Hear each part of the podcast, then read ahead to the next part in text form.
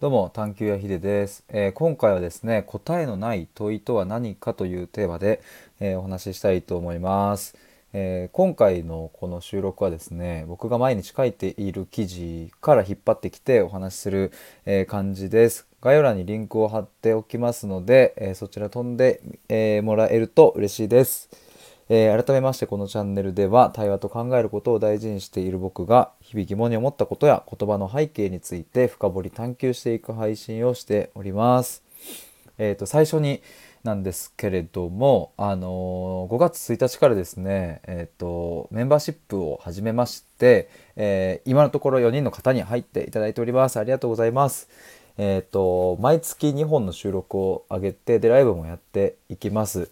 で、えっと、月額は300円で、期間限定の3ヶ月になっています。テーマは自己探求というものです。えー、普段の公開収録や公開ライブでは、えー、話さない感じの、えー、雰囲気というか熱量を込めてバンバン話しているので、えー、ぜひ聞いていただけると嬉しいです。詳しい内容については概要欄のリンクにまとめております。でもう一つが、えーと、これも5月1日からですね探求アトリエという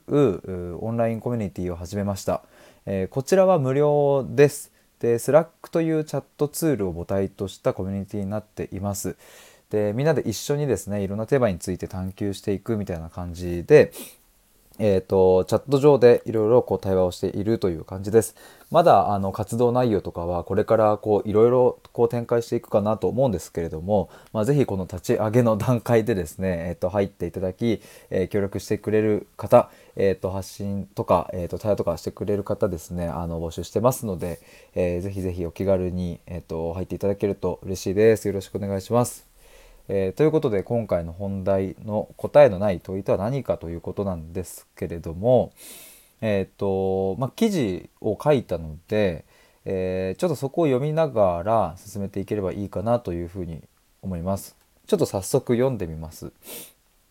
えっ、と僕は答えのない問いを一緒に探求する人という意味を込めて探求屋という名前にしたのですがそもそも答えのない問いって何なのかについて考えてみたいと思います。って書いてみて思ったけどまさに今この瞬間が答えのない問いを探求しているという状態でもある。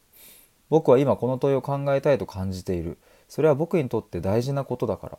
僕が生きている時間がより濃いものになっていくから。そんなことを直感的に感じています。みたいな冒頭でちょっと書いているんですけれどもまあ、そもそもですね僕これ探求やっていうふうに自分で言ってみてるんですが、まあ、これはま答えのない問いを一緒に探求する人っていうふうに、えー、僕はま思って言っているんですね。えー、つまりこれ自分で自分をただ探求するということではなくって、えー、他者と一緒に、うん、その他者が抱えている何か問いを、うん、探求するみたいな、まあ、そんな意味合いの言葉です。でね、まあ、答えのない問いってでじゃあそもそも何なのかみたいなことを考えようと思ったところですねえっ、ー、とまあそれ自体がもう答えのののない問いの探求じゃんみたいなことを思ったっていう えと最初の冒頭の入り口です。ちょっと続けて読みたいと思います。えー、話を戻しますが答えのない問いという言葉自体がかなり広いので僕が探求したいと考えている答えのない問いという言葉に狭めてみようと思います。えー、この定義で考えてみると答えのない問いイコール重要なことだけど緊急なことではない問いということになりそうです。例えばこういう類の問いです。夫婦間をより良くしていくためにはどうしたらいいかな、えー、自分のキャリアプランについて考えたいな漠然とした不安があって新しいことに挑戦できないななど、えー、っていう感じですね。えー、ここまでで書いたのはですね、まあ、その答えのない問いっていうものはまああのいろんな解釈ができますし、まあ、かなりその定義言葉が広いので、まあ、そもそも僕はねどんな答えのない問いを探求したいんだっけみたいなこと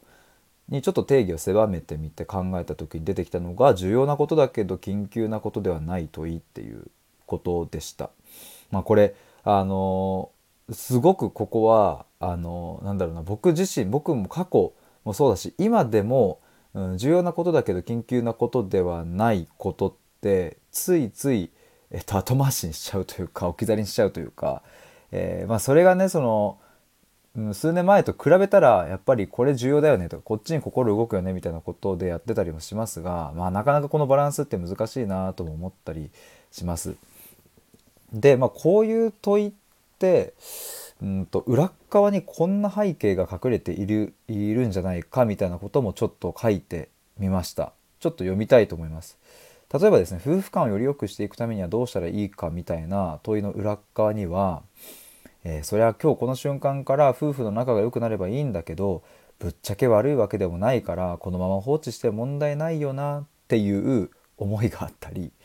えー、とかあとは自分のキャリアプランについて考えたいなっていう問いの裏側にはえ自分のキャリアプランも早く考えた方がいいとは思っているんだけどなんやかんや今の職場の同僚や先輩と酒を飲んでいるのが楽しいから後回しでいいかみたいなことだったり、えー、あとはですね、えー、漠然とした不安があって新しいことに挑戦、え、できないなというまあまあそれは問いというかまあ感情でもあるんですけども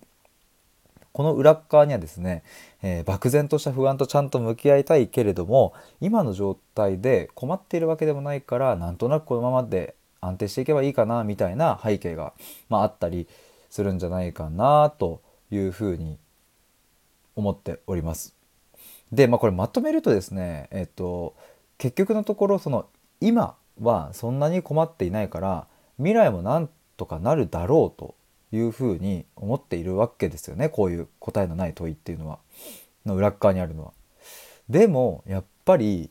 よくよく考えてみたら今に問題を抱えていて未来に不安がある状態であるっていうことも言えると思ったんですね。で僕は記事にもまとめましたが、えーと、不安だけど大丈夫大丈夫だけど不安という2つの矛盾するような思いが心の中に混在して、えー、ぐちゃぐちゃと絡み合っているようなものそれが僕が探求したいと考えている答えのない問いということですっていうふうに、え、書きましたがもう本当になんか自分でも書いててこの言葉が出てきたんですけどやっぱここだなというふうに思いました。なんかまあ不安だけど大丈夫って思っている自分もいるしっていうかそういうふうにしちゃっている方が楽だったりもするしねみたいな。でも本当に大丈夫それでっていうふうに言われたらそして自分で自分にそういうふうに言ってみたらいやまあでもやっぱちょっと不安かもみたいな大丈夫だけど不安っていうこのなんか2つの矛盾する思いがですねなんか心の中にこうわちゃっとあって、えーと、それが同時に存在しちゃっているからまあなかなか複雑というか、まあ、絡み合っているよなみたいな感じで思っています。でこれはやっぱ一人で解決しようと思っても、うん、なかなか難しくってやっぱそのなんだろうななんか本当に絡み合ったなんかぐちゃぐちゃに絡み合ったコードとかを「ああなんだこれ」みたいな感じで「ああもうこれどうなってんの?」みたいなでもわーってイライラしてでなんかちょっとこれやってよって人に言ったら意外とあっさりほどけちゃったみたいな なんかそんなこともあると思うんですけどえっ、とまあでも結構その心の悩みにおいても割と同じようなことがあるのかなと思って自分で自分のなんかその心の中をこうぐちゃぐちゃに絡ませちゃったものって意外と自分で盲点になっているところがあってその他者から見てもらうとあれそこちょっとこういうふうにひねれば多分ほどけんじゃね？みたいなのがスーってこう出てきたりする時もまあまああるかなと。まあそれがない時もあるんですけども一人で考えていて、えー、でもやっぱりうんとずっとこの矛盾するような思いが心の中に混在しているっていうのは、えーとまあ、なかなかちょっとこうもやっとして、えー、大変だったりもするから、まあ、なんかそういう時に、うんと、周りに、うん、対話ができる人とかがいるといいなっていうのが、まあこれ僕自身の思いでもあるんですけれども、僕もそういう人が、うん、ずっと潜在的にねいたらいいなということをやっぱり社会人になってからもずっと思ってたし学生時代も思ってたんですけど、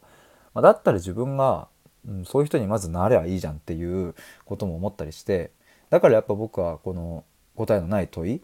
えー、不安だけど大丈夫大丈夫だけど不安なんだっていうこういう矛盾するような、えー、その問いをえ僕は一緒に探求していきたいし、うん、なんかそこの過程すらも一緒に楽しんでいきたいななんていうことを思っていたりします。えー、で今回のこの記事の最後にですね、えーと、どうして僕は他者の中にある答えのない問いを一緒に探求したいと考えているのか、えー、について改めて文章にしてみたいと思いましたみたいなことを最後書いたんですけれども、えーと、ここの視点をですねもう少し次回の、記事で、書いてその上で収録もしてみたいと思います。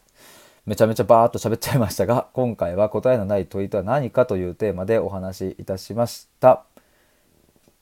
以上です。ありがとうございました。